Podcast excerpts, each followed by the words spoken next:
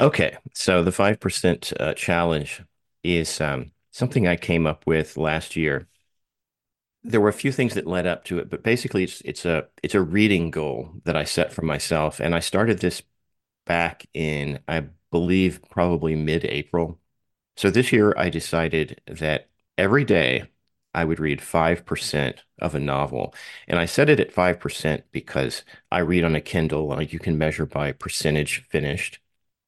But also the idea is that, well, if I read 5% per day, then in 20 days I will have finished a book.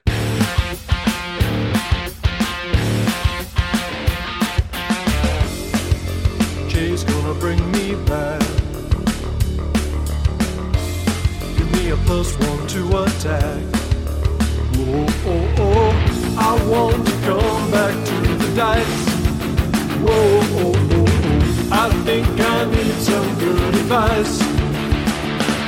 I need a role play rescue. Oh yeah. I need a role play rescue. Oh yeah.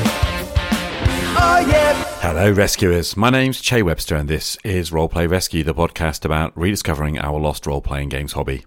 This is the third in a series of four conversations I've enjoyed with various friends and new acquaintances within the Roleplay Rescue community over the tail end of 2023 and into January 2024. My guest today is Bob from the SAFCO podcast. Bob Loftin is co host of SAFCOcast, a podcast about the Traveller role playing game and its derivatives. SAFCO, S A F C O. SAFCO stands for Super Adventure Friends Company, the tongue in cheek name the members of the group decided to give the company their characters formed for their classic Traveller campaign, Into the Void. Bob keeps a log of the games on his blog, Concrete Lunch Gaming, and the chap's adventures have kept me entertained since I first came across them in 2019. I last spoke to Bob at length for season 11, episode 9 but he's now a patron of the show. And so this time, Bob, well, agreed to come on and share an interesting challenge he has to propose. So thanks to Bob for coming on the show. I hope you enjoy the chat as much as I did. This is season 13, episode 11 5% Challenge with Bob from SAFCO.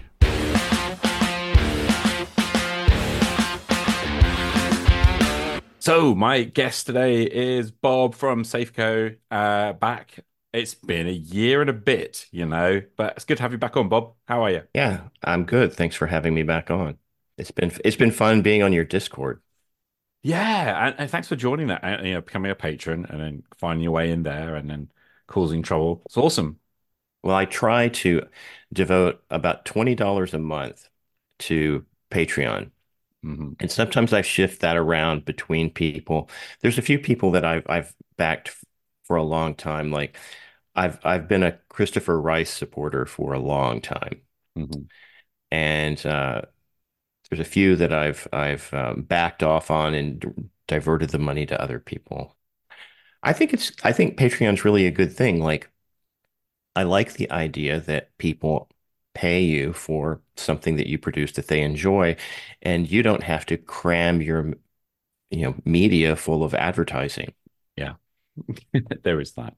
I, I just, yeah. I mean, I started doing it because people seem to want to support you, and it didn't hurt. Um, and then it funds. I mean, for me, it's funds a school club, and right now it's funding me up. Um, so that's kind of handy. It's kind of neat. Yeah, yeah, very cool. Anyway, I wanted to chat to you about uh, something that's been turned up in our Discord, actually, um, which I'm just going to call the five percent challenge, and then let you unpick. So yeah, yeah, tell us tell us about this five percent thing. Go on, go. Okay, so the five percent uh, challenge is um, something I came up with last year. There were a few things that led up to it, but basically, it's it's a it's a reading goal that I mm-hmm. set for myself, and I started this back in I believe probably mid-April, and um, because I always set a reading goal every year, and I I never make the goal. Um, and I have this weird uh, predisposition to thinking that if I can't sit down and read for at least an hour or two, there's no point, you know. And I think that comes from a couple of things. One is I'm I'm a slow reader, mm-hmm. and also the idea that if I um, if I start reading and I have to stop in the middle of the chapter, I'm not going to remember what's going on, and it it's then I've got to go back and figure out what what I was reading, and uh, it prevents me from reading, or it has. So this year I decided that every day I would read 5% of a novel. And I set it at 5% because I read on a Kindle, like you can measure by percentage finished. hmm Um, but also the idea is that, well, if I read 5% per day, then in 20 days I will have finished a book. So that had bumped me up to about 18 books a year. And of course, that varies in the time requirement depending on the length of the book. But generally, it's not really that hard to make. So um, that that's the 5% challenge for me that it has been a huge success. And the the things leading up to that, um, it had been sort of hard to get the gaming group together. And last October, we got a puppy. hmm So anybody who's had a puppy, I had not had a puppy before. Um, if you've never had a puppy before, you don't understand how it completely destroys your life for about a year. Uh, um, it's like having a baby that can immediately go everywhere and pee all over the house. Um, so, and it was very stressful. So, um, I was coming home from work and helping my wife with the pup, and he's great now. He's 15 months old and he he's fantastic. Mm. But it was a really stressful year, so I wasn't I wasn't able to do things for myself, um, the the things that give me kind of personal enjoyment very much. And I was getting very frustrated. So I said, well, what could I do? Well, I could read, you know. Um, I don't have to go out away from the house to do that. I don't have to get people together to do that. Mm. All I have to do is actually do it. And that's that's where the 5% came in. And it's just been a huge success for me because, and I'm reading science fiction novels because every day, no matter how little I've done for kind of my personal hobbies and enjoyment every day, if I read that 5%, I go to bed feeling like I actually did something enjoyable, that I participated in one of my my pastimes. Um, and the mental health benefit that of that has been tremendous. Um, I don't mean to exaggerate it too much, but it's it's kind of changed my life actually. Um, because you know, I I talk to to people all the time who, you know, they're not able to find time for any of their interests, whether it's family or work commitments or whatever. So, um, anyway, that's that's what it is. Great. No, it's good. And and and about two weeks ago, I think, um, you kind of shared this, and I just I don't know why I immediately like grabbed onto that, and I yeah I grabbed um I think it was a uh, the first volume of Hammer's Slammers, um, Yeah, which is giant as it turns out. Turns out five yeah, percent of that is about like I don't know, it's about twenty five pages or something. But um, yeah, I started to do it, and uh, one of the things that I remember we we mentioned and talked about in Discord a little bit was the the the difference between reading a novel like fiction to reading like nonfiction. I read a lot of nonfiction, um, and I will tend to find a few minutes in every day to read something like that. But what I realized is that as soon as I started to read fiction again, it's like that's a completely different skill set actually. it is. And yeah, and it kind of like that's harder in some ways, weirdly. Um, Yeah, I agree. so yeah, that's been quite been quite transformative. And and me being me, I mean, I've like I've I, I got partway through that, and then Christmas hit, and my wife bought me a novel, um, and uh, so I'm reading uh, um, but sort of essentially kind of like MI5 novel, um, Right? uh, and you know it's kind of fun, uh, slow horses, and um, yeah, five percent of that is 16 pages, right? So it's about mm, half hour to an hour's reading, depending on how tired I am, because like you, I'm a slow reader. But yeah, it's been it's been really cool. And what's nice is like uh, it it started as a sort of I better make sure I do this before I go to bed, and what it's actually become is kind of like something I'm seeking to do. Like I want it early in my day because I really enjoy Yeah, it. yeah, Kind of weird. yeah. Um, I a lot of times I don't get started until 9 p.m. Mhm. but frequently I start around 7:30 or 8 and you know, if I get my 5% read by 8:30, I just keep usually just keep reading.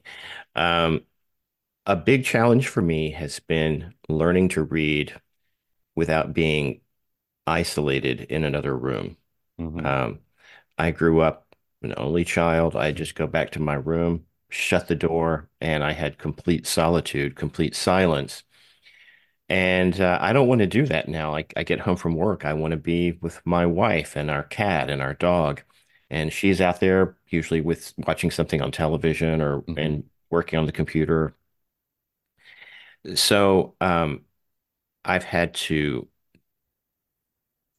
learn to read almost again, just like dealing with with distraction and um, not kind of training myself not to get frustrated if I've read if I read a paragraph and realize I don't have any idea what I just read because I was being distracted. Yeah. And and just okay, I go back and read it again. It's it's not a big deal. Don't get pissed. And um, so that's kind of that's another thing that's allowed me to have some success with this project, but it it wasn't easy. I would say the first few months I often got very frustrated, but I eventually just kind of able to let that go Mm. and um, have some success with it. And so I, I chose science fiction because I'm the Traveller guy, and um, I I'd been wanting to become better read in science fiction. I felt like I had read a lot of the a lot of classics, but a lot of them I haven't, you know. Um, I read I long time ago Dune, Foundation, a lot of Heinlein, excuse me, stuff like that. Um, but compared to other like real science fiction fans, I hadn't read that much. So, um, yeah, this year I've read, as of tonight, probably I will have read 27 science fiction novels. This, and they're typically they're pretty. Sh I'm I'm keeping them generally short novels, with one exception. Um, the uh, Hyperion novels are fairly long. Mhm. Um, but this is a completely different topic almost, but I'm I'm so sick of gigantic novels. And when you go back to like the novels of the 60s, 70s, and even and even 80s, I think probably due to publishing industry trends that have happened since then, like back then, it seems like there were a lot more standalone novels. You know, you didn't, it's like, here's the, this is the first book of a 12 book series and it's 600 pages long, you know, like, because we really, this, the author and the publisher really want to get this turned into a movie or a Mm. TV show. So everything's gigantic like that. So, um, I've read some Robert Silverberg, who was great with uh, writing standalone science fiction novels. Uh, Yeah, 200 pages, 250 maybe, some maybe even shorter than that. Um, so that's been nice because you, you concise, well-told story, and you're done with it, Mm. and you can move on to to something new. My my guilty pleasure is the Dumarest of Terra saga, which um, I would they're kind of pulp science fiction adventure. Mm. But what I will say about them is um, I think they're really well written for what they are. You know, each of those novels is made so that if you just pick up any of them, you could start reading and you're not going to be lost. They, so he explains a lot of things over and over again, which is typical in that kind of uh, series. But they're quite well written, and I, I'm comparing them to uh, the old Doc Savage novels, which Doc Savage novels are actually the thing that got me into reading science fiction in the first place. I found the first one at my grandfather's house. It had been my uncle's, and I read it. And over the course of like my teen years, I probably read about 70 of them. Mhm.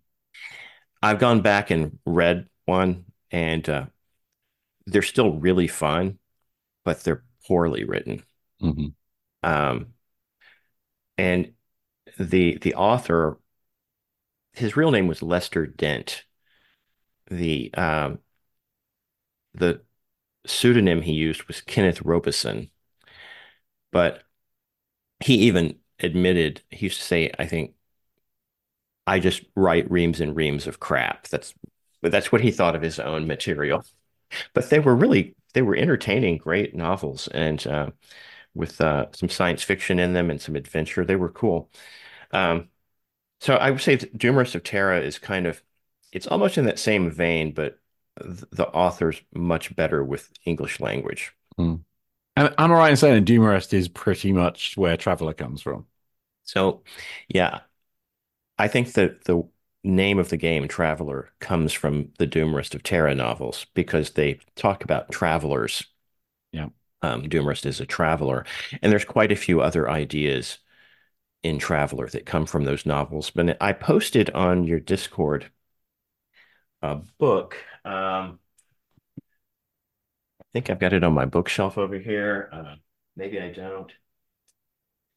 It's uh, I think it's called The Science Fiction of Traveller. So it's a bibliography of uh, books that Marc has said influenced the game. And yeah. so I read I that's where I got the Dumarest novels. Um, I've read some uh, oh, having a brain cramp now. Who's the author? Um, uh, the author of Little Fuzzy. Um, can't believe I don't remember his name right now. Anyway, I, have been going through that somewhat, and Hammer's Slammers in there mm. as well. Yeah.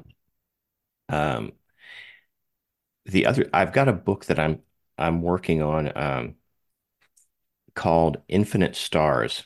It's the second edition uh, volume of Infinite Stars, but it's an anthology of of uh, space opera and military science fiction mm-hmm. short stories. So those are kind of nice if you, you know, like just want to get a quick story, pick those up and read. I read the first one, it, and the first one is where I actually discovered Silverberg. Right. The Silverberg story that's in that compilation is just fantastic. Like the the uh, the impact. There's like this uh, like ethical dilemma that the protagonist faces, and uh, I was kind of blown away by the power of it. Yeah. So you go back and read some of these old novels, and to modern sensibilities, like there's there's things that don't really work. You, but if you can put that aside, like they're they're quite enjoyable. You know, like the Dumarest novels, there's rarely uh, a female character that survives you know, of, any consequence, and that and Silverberg uh, is really quite renowned for being terrible at writing female characters, but the novels are still great. So, um, but I the reason I posted this stuff on your Discord was your tiny prep articles. Right. And and the the tiny habits book that you were talking about. And I felt like this project is very much in that vein because what I've done is develop a reading habit. That was my goal. Yeah, absolutely. I and I could see that connection. I guess that kind of there's a question that's been buzzing around my mind. We've been talking about 20 minutes, and it's like the whole thing of this is a role playing podcast. So why are we talking about reading novels? Um, and I think that that we can see the connections perhaps already, but let's be explicit about it. I mean, you know, yeah. why do you think it is actually a really good thing for players and GMs of role playing games to be reading novels? Uh, the first thing for me was just inspiration. Mm-hmm. Um, you can steal so much from a, a good fantasy or science fiction novel or espionage novel that you can use in your game. Um, so that's one thing. And um, I, I'm not one of these people who's really like, when I'm running my game, I do not tell people that I'm quote unquote telling a story. I'm I feel like I'm running a game. I'm designing scenarios and situations and problems for the players through their characters to solve. And then when I write all that stuff up afterward, it it's a story, but I don't think of it as I'm telling a story, and I don't I don't consider what we do really collaborative storytelling. I don't think of it that way.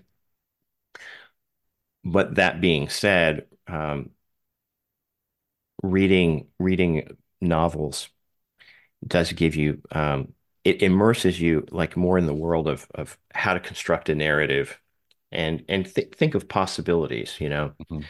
um, aside from just stealing ideas. Yeah. Um, but the, I think, you know,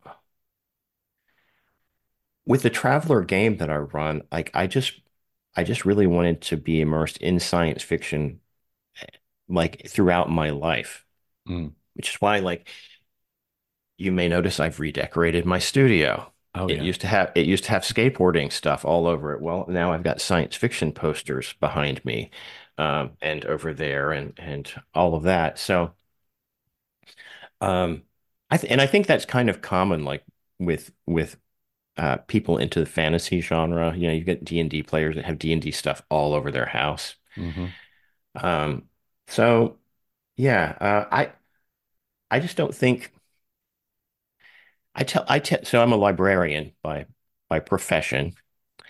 And we started um, a few years ago, we had a, a D&D event at the library that I organized.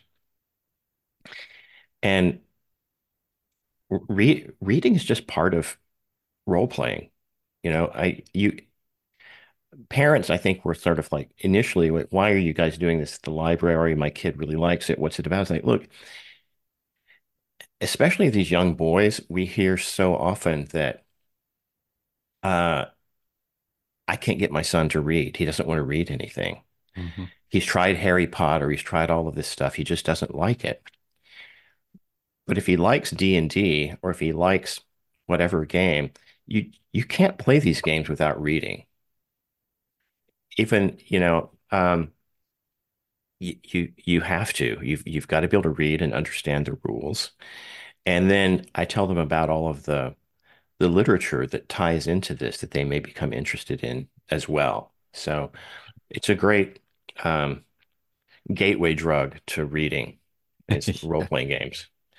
Um, I also think as well, like um, it you know, if you're learning to describe, if you're a GM and you're learning to run a game, you got to learn to describe things. And I think like just being immersed in how other authors describe, for example, that skill, yeah, um, you you yeah, sort of you get immersed in it. I was noticing like reading um, Mick Herron's like Slow Horses, which is extremely evocative. Um, you got these basically kind of like failed spies who have this dreadful office that they are working together, and it's just the description of the characters and the description of the place is so bleak. Um, but actually, it's so evocative and simple. And it kind of, I, you know, I, I sort of, same with the Hammer's Slammers, actually, there's quite a lot of, it isn't high literature, but there's a lot of great mood that's commi you know, communicated through relatively short descriptive pieces, you know, that, um, I found myself just noticing that, I suppose. And then, of course, as I come back to the table, I feel like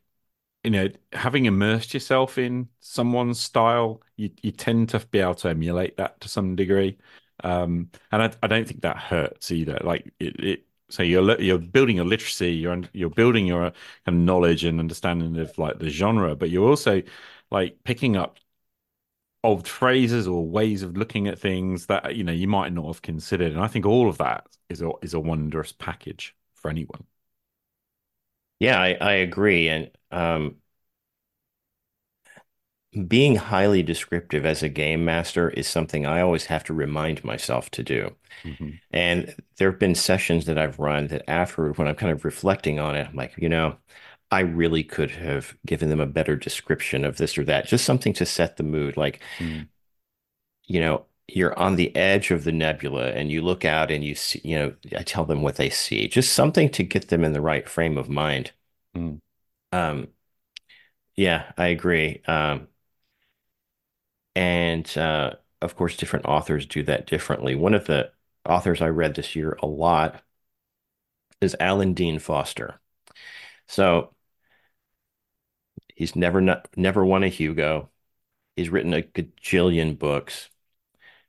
He's the author of the original Star Wars novelization and, and a bunch of those. Um, And I've got the GURPS supplement for Humanx, his setting. Yeah.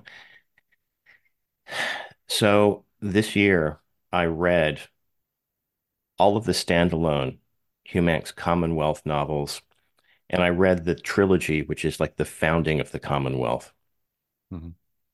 And I really enjoyed them tremendously. Um, every one of them is just great fodder for Traveller. Every one, like, you know, there's weird creatures, there's threats. You could just go through each book and make a list of stuff to convert to Traveller. Um, and people say, oh, you know, he's he's kind of a workman. Yeah, he is a workman. That's how he makes his living. Mhm. And um, but the books read really well.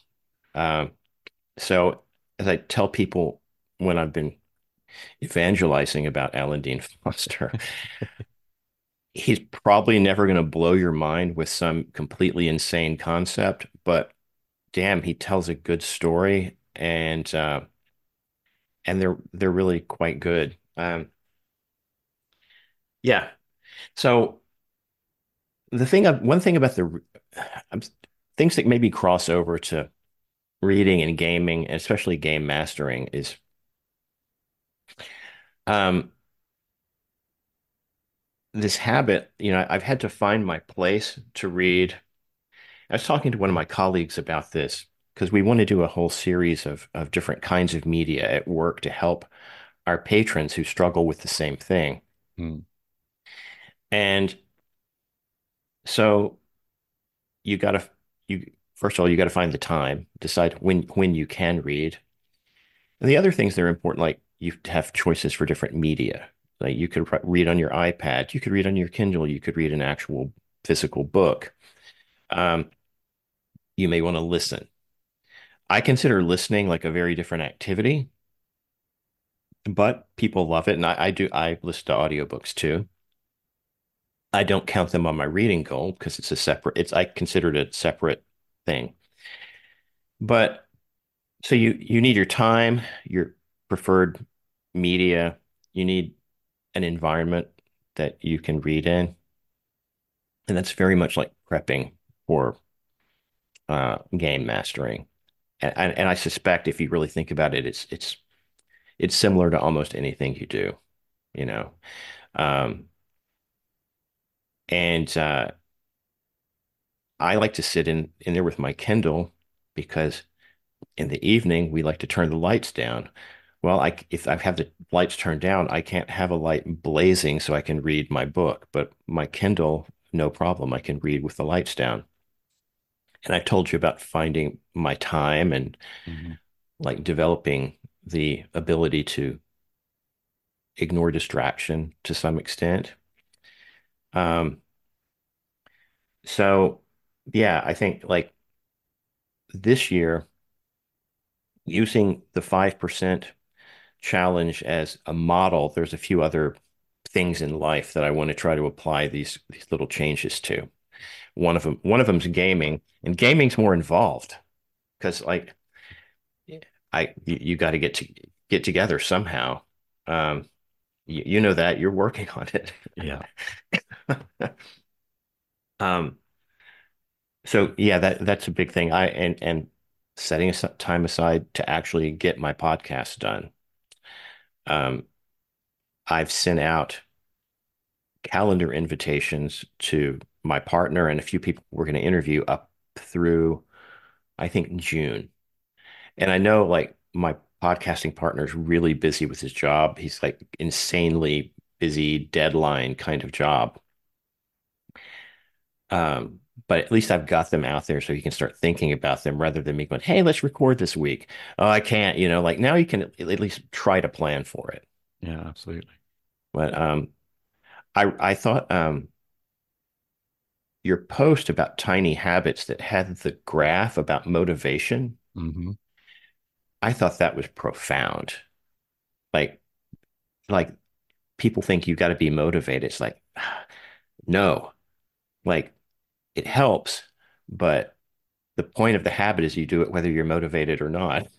Yeah, yeah. Well, I mean, that was taken straight from Tiny Habits, um, BJ Fogg's book. I mean, everybody. I think if you spend any time looking at like psychology, uh, you'll come across the, the the idea that motivation is very high in the early days of any project, and then rapidly tanks when like reality Right. hits. Um, but what Fogg says is a very simple thing. It's like, well, you could rely on motivation, and that's what most people try and do, and it's completely a mistake. Uh, what you should do instead is just take the project and break it down into much smaller things, hence tiny habit. Um, small actually isn't good enough. Tiny is what you're aiming for. And and so like you said, this kind of connects to that. But you know, I found this with prep, like actually sitting down and and taking two minutes to sketch out a quick idea for my game is doable. You know, like even a minute. I, I can do that at like I can sit down at my desk. I get to school where I work in my classroom. You know, I sit on the computer. I can grab a notepad to bed and I can spend one minute while the computer boots, and it's going to take longer than one minute to boot. Let's be honest. It's a public, you know, this is a public school, so computer technology is going to take you longer than a minute to boot. But I can write down a quick idea. You know, I can challenge myself to sort of just uh, imagine something, a character name or a, a place name, uh, you know, an item. I can do that, and then maybe at lunchtime I'll sketch that out a little bit and give add a few details to it, you know, and then by the end of that day I've got something new for my game, you know, a new NPC or something, you know, and and that principle, um, that just takes the motivation is not an issue because now it's like I can do that, you know, and even on my lowest motivational days, which is often um, you know, like, yeah, I can do that. And it makes me smile and you get that little sense of achievement. And the other thing that Fogg Yeah. says is, you know, like you get the dopamine hit from achieving something. So it makes you want to do it again, which is, Yeah. I, I really need to do that because I've I've tried, I would call it non-tiny prep during my lunch hour. And I I I've just failed. Um, I it didn't become a habit because I I think I was trying to accomplish too much and spend too much of my time during lunch working on gaming stuff. And um, but spending two minutes is very doable. And I've always got my backpack with a notebook and a pen. You know, that's really all you you need. yeah. Uh, and the interesting thing is like I had some experience with this and I'm up and down with it. Um, you know, there have been times when I, the habit it's, it's, if your circumstances change, then you know, like the the way you put your where you had your habit kind of gets destruct destroyed, you know, and you have to kind of consciously like rebuild it somewhere else. And that's Yeah. the the problem I've had. But I learned so much from it that I was actually working with Johnn Four from, you know, roleplayingtips.com. He uh wanted to just write about it. So uh, sometime in 2024 he's going to publish a little book on it, but it's got loads of tips of things that we learned from that that period of what's it been about three years now when I'm monkeying around with that, and I've had loads of failures, but also like from it you the, the learning, right? So you, know, okay, here's how to make it even smaller. Here's how to make it easier. Lots of silly tricks like you know like roll a dice to give yourself a random inspiration. You know, like have a random table for Yeah. it. You know, all that sort of stuff. Anyway, um, going away from like what you're talking about with the five percent for it there a little bit, but it's the same principle. It's the thing of like make it doable. So I mean, if five percent is too much, you'll make it smaller. You know, like, Right. um, it would be better to read, I don't know, a page than nothing. You know, Absolutely. I know I have colleagues who read what for me are just like unbelievable numbers of books every year. I mean, Yeah. I have colleagues who'll read a, a hundred or more novels. I guess they read a lot faster than I do. But I asked one of them, and and she said, "Well, I just always have a book with me, and if I have an extra five minutes, I just pick it up and read. If I'm standing in line for something, I take the book out of my purse and I read." And um, the the results are there for for for doing that. Um, it's interesting what you said about changes in your, I guess, kind of daily routine can blow up a habit too. Like, hmm and this was not a tiny habit, but for years, I went and I had Monday and Wednesday nights. I after work, I went to my mom's house. I had dinner with him with her, and I went directly to Aikido practice. Yeah. And then I went home. That was Monday and Wednesday night every week. Mm. Um, and then Saturday morning, I had practice too. And then a couple of things happened. One is my, my mom died, so I wasn't going over there. Well, it's much harder to get my ass out of my chair at home and go to practice than it is to leave my mom's house and go to practice and then go home. Yeah. Um, and and then the pandemic hit, which completely destroyed practice anyway. Um, but yeah, so and those sometimes things happen that are beyond your control. And it's like, well, I won't be I won't be doing that. And uh, you know, other things happen like the pandemic. My wife got sick. Um, and you know, you your your circumstances in life change to where your your priorities change. Now, having gone through all of these trials over the last few years, I I don't really want to go out after work and do something like that. Like I want to be home with my wife. Yeah. Um, that's it's a completely different time now. Back then, I was doing that, and she was working on a, on a PhD. She was really busy. Now she's not really busy, and we can spend time together. So, mm-hmm. um, priorities do change. Um, and, and that kind of connects into the mental health thing that you were alluding to earlier as well. You know, like the activities that we do, you know, we, we need time for ourselves for the things we enjoy. Uh, I've banged on a lot about play being a super important thing, but you know, just anything that you can choose to do that you feel you have agency over, um, because and you enjoy, you know, that that lifts you, you know, so much right out of what can be doldrum um, you know, yeah, I think we might we might have discussed this a little bit on the Discord server, but um,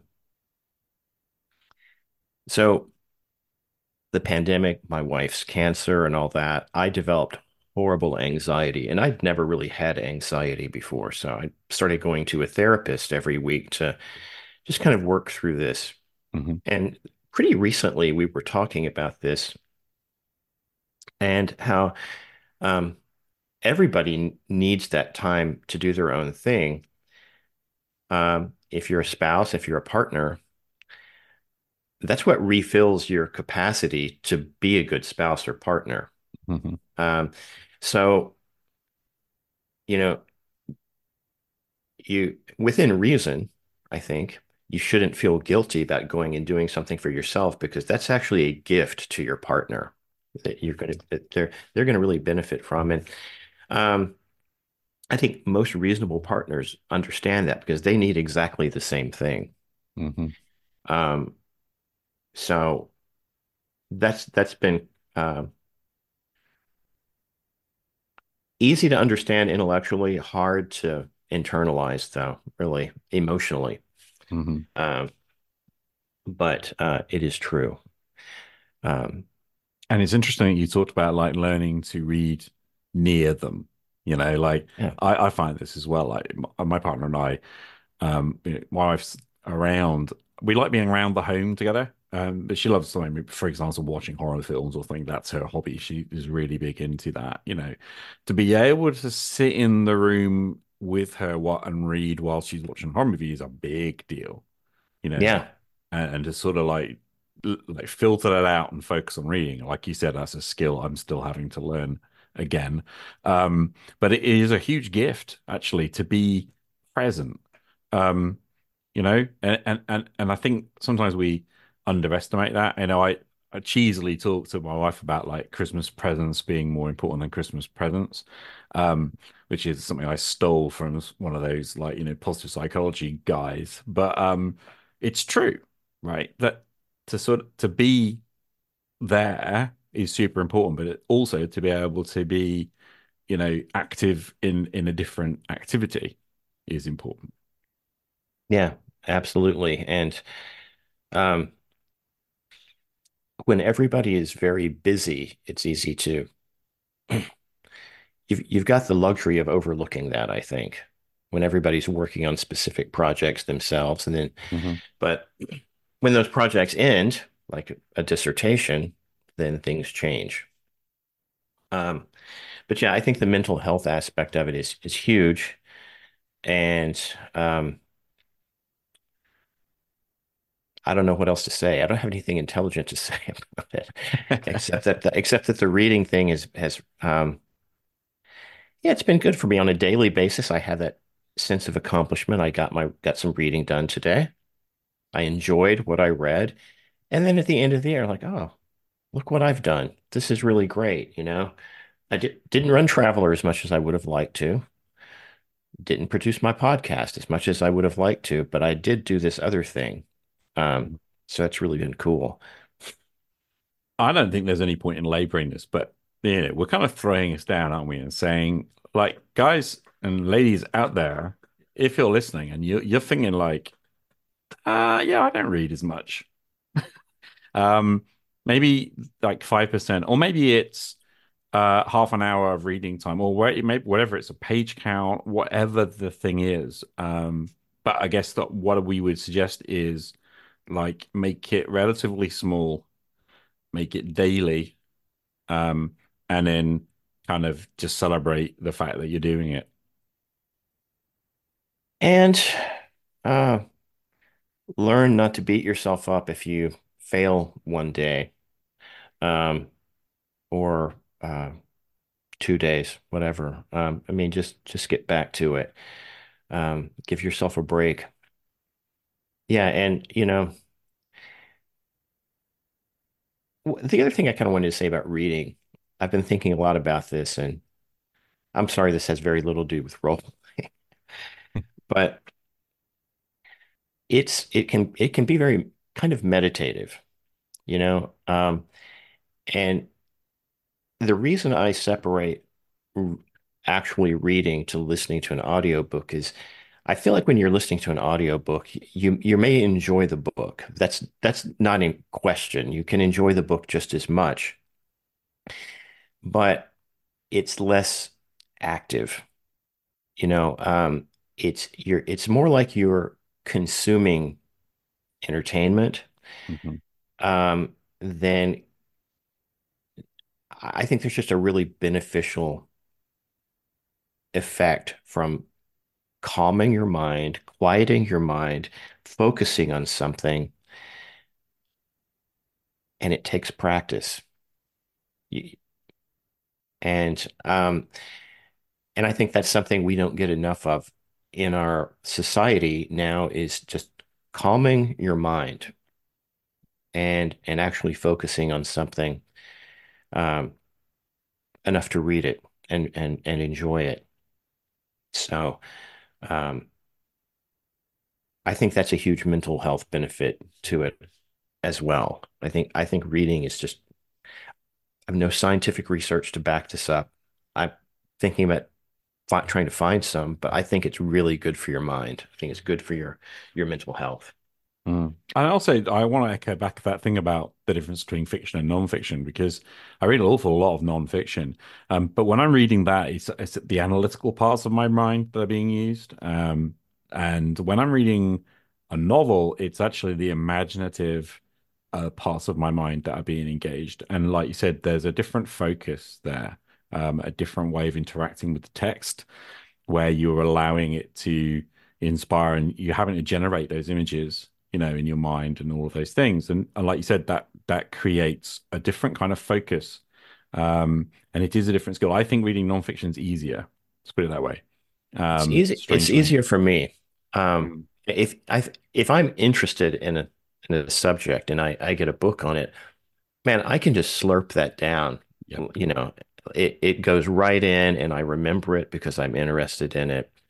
Um, but when you start reading a novel, then you've got to remember characters, characters' names, and what the character is like, and what their motivations are, and what what's happening when they change to a different character. And then they come back to that one. Oh yeah, he- Mm. that character was doing this or that. It's it's much more. It can be much more complicated. Yeah. Also, I just think like I found like reading particular author's style. Like I found, like both with um, David Drake's Slammers stuff and also with um, Herron's kind of uh, Slow Horses, that they're very different writers.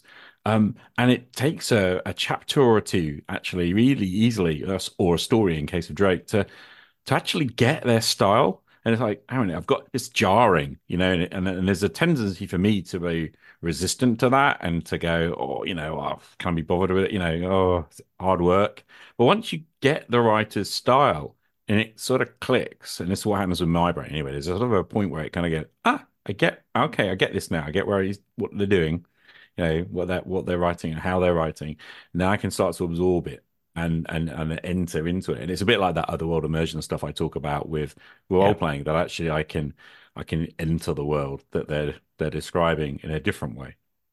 Yeah, I, I totally agree. Um, uh, an example I think might be if you read someone like Asimov, mm. Asimov just kind of tells you what's going on. Whereas if you read William Gibson, William Gibson does not tell you what's going on. um, you know, you you really you really have to get into it and use your mind's eye to imagine what he's describing. You, you really have to give William Gibson your full attention to enjoy the novels. And there are some novelists like like him that I think that's where the audiobook really is great um, because I feel like there are some writers they're just meant to be read aloud. Um, and I learned this very late in life. I was on a trip to a conference. I was going to Monterey, California, and I picked up Jack Kerouac's On the Road. So I read it and I, I really I enjoyed it. And then a few years later, I found a video of him doing a reading on YouTube. And I think it was from the old Steve Allen show. And Steve's playing like some really like beatnik style piano. and Kerouac's sitting on the other side of the piano, you know, with a drink and he's reading from. And when you can hear the rhythm of his voice, I was like, wow, this was meant to be read aloud. It was, you know, you you you really have to do that almost. Um, so yeah, um, I I get it. You know, diff- sometimes it's it's very hard to to get into a particular novelist, and I picked up a novel um a few weeks ago, and I started it, and it was it was it's a I can't, I can't remember the title. Um, Comes highly recommended though. And I immediately realized I was not going to be able to read this novel sitting in the front room with everybody in there. Like yeah. I'm going to have to this is one if I want to read it, I'm going to have to really focus. I'm going to have to take it on a trip with me or something like that. um yeah, Gibson's like that to me. Um there's not a lot. I, I think when you get into those older science fiction authors, they're they don't write with that same style usually. Mm. I know Alan Dean Foster doesn't. Of course, it's talked about him a lot lately. I know, but the thing is, I mean, he's he's sick now, but up up into the early 2000s, he's still actively writing. So it's not like you know he's dead and not writing anymore. Mm-hmm. Um, but um, one thing I really appreciate about his writing is that it, it's it's very clear and there is there's kind of a formula that he uses but I, I can't put my finger on it but he typically he drops you into a world he introduces some characters or aliens or whoever with weird names mm-hmm. and within a chapter you know who everyone is you remember all of the characters. The names don't seem weird anymore.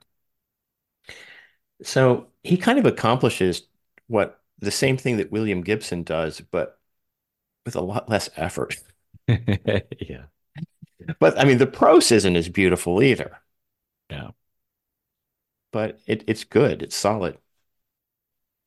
Well, Bob, thanks. I'm just conscious of time, so I guess we can kind Yeah. of wrap things up. But Yeah. yeah, I just wanted to get you to come on and share this challenge because I think it was a fascinating, b like actually having started to do it like really beneficial, and and I think last of all, like just to encourage people to to not just. I mean, it's easy to see our hobby, our role playing hobby, as kind of an isolated, weird, fringy thing, which kind of is. But at the same time, it's part of this whole sort of, especially science fiction and fantasy kind of background. You know, like the development. I mean, if you read about the history of role playing games, you understand it's where wargaming intersects with science fiction community, is where you get the explosion of like early role playing. So, yeah, going back and revisiting that, that science fiction, especially, is uh, you know, well, seems worthwhile to me. Yeah, I agree. And uh, thanks for thanks for wanting to talk about it. I professionally and just as a hobbyist, um, it's it's become really important to me. That's great. All right, Bob. Well, I will leave it there. Um, thanks ever so much for your time, and we'll hopefully speak again sooner. Okay. All right. Thanks, Che.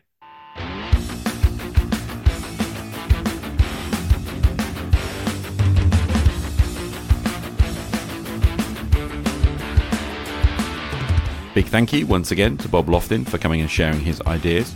I'll stick a link to safcocast.com in the show notes. If you have any questions or comments, I'd love to hear from you, so call in via speakpipe.com slash roleplayrescue and leave a message. Thanks again to all the Roleplay Rescue patrons who, like Bob, support the show through patreon.com slash rpgrescue. Thank you also to John from Tower of the Manticore for the Roleplay Rescue theme music. And most of all, thank you to you for showing up and listening. I hope you found it, well, an interesting idea. My name is Che Webster. This is Roleplay Rescue. I'll see you again on the flip side. Game on.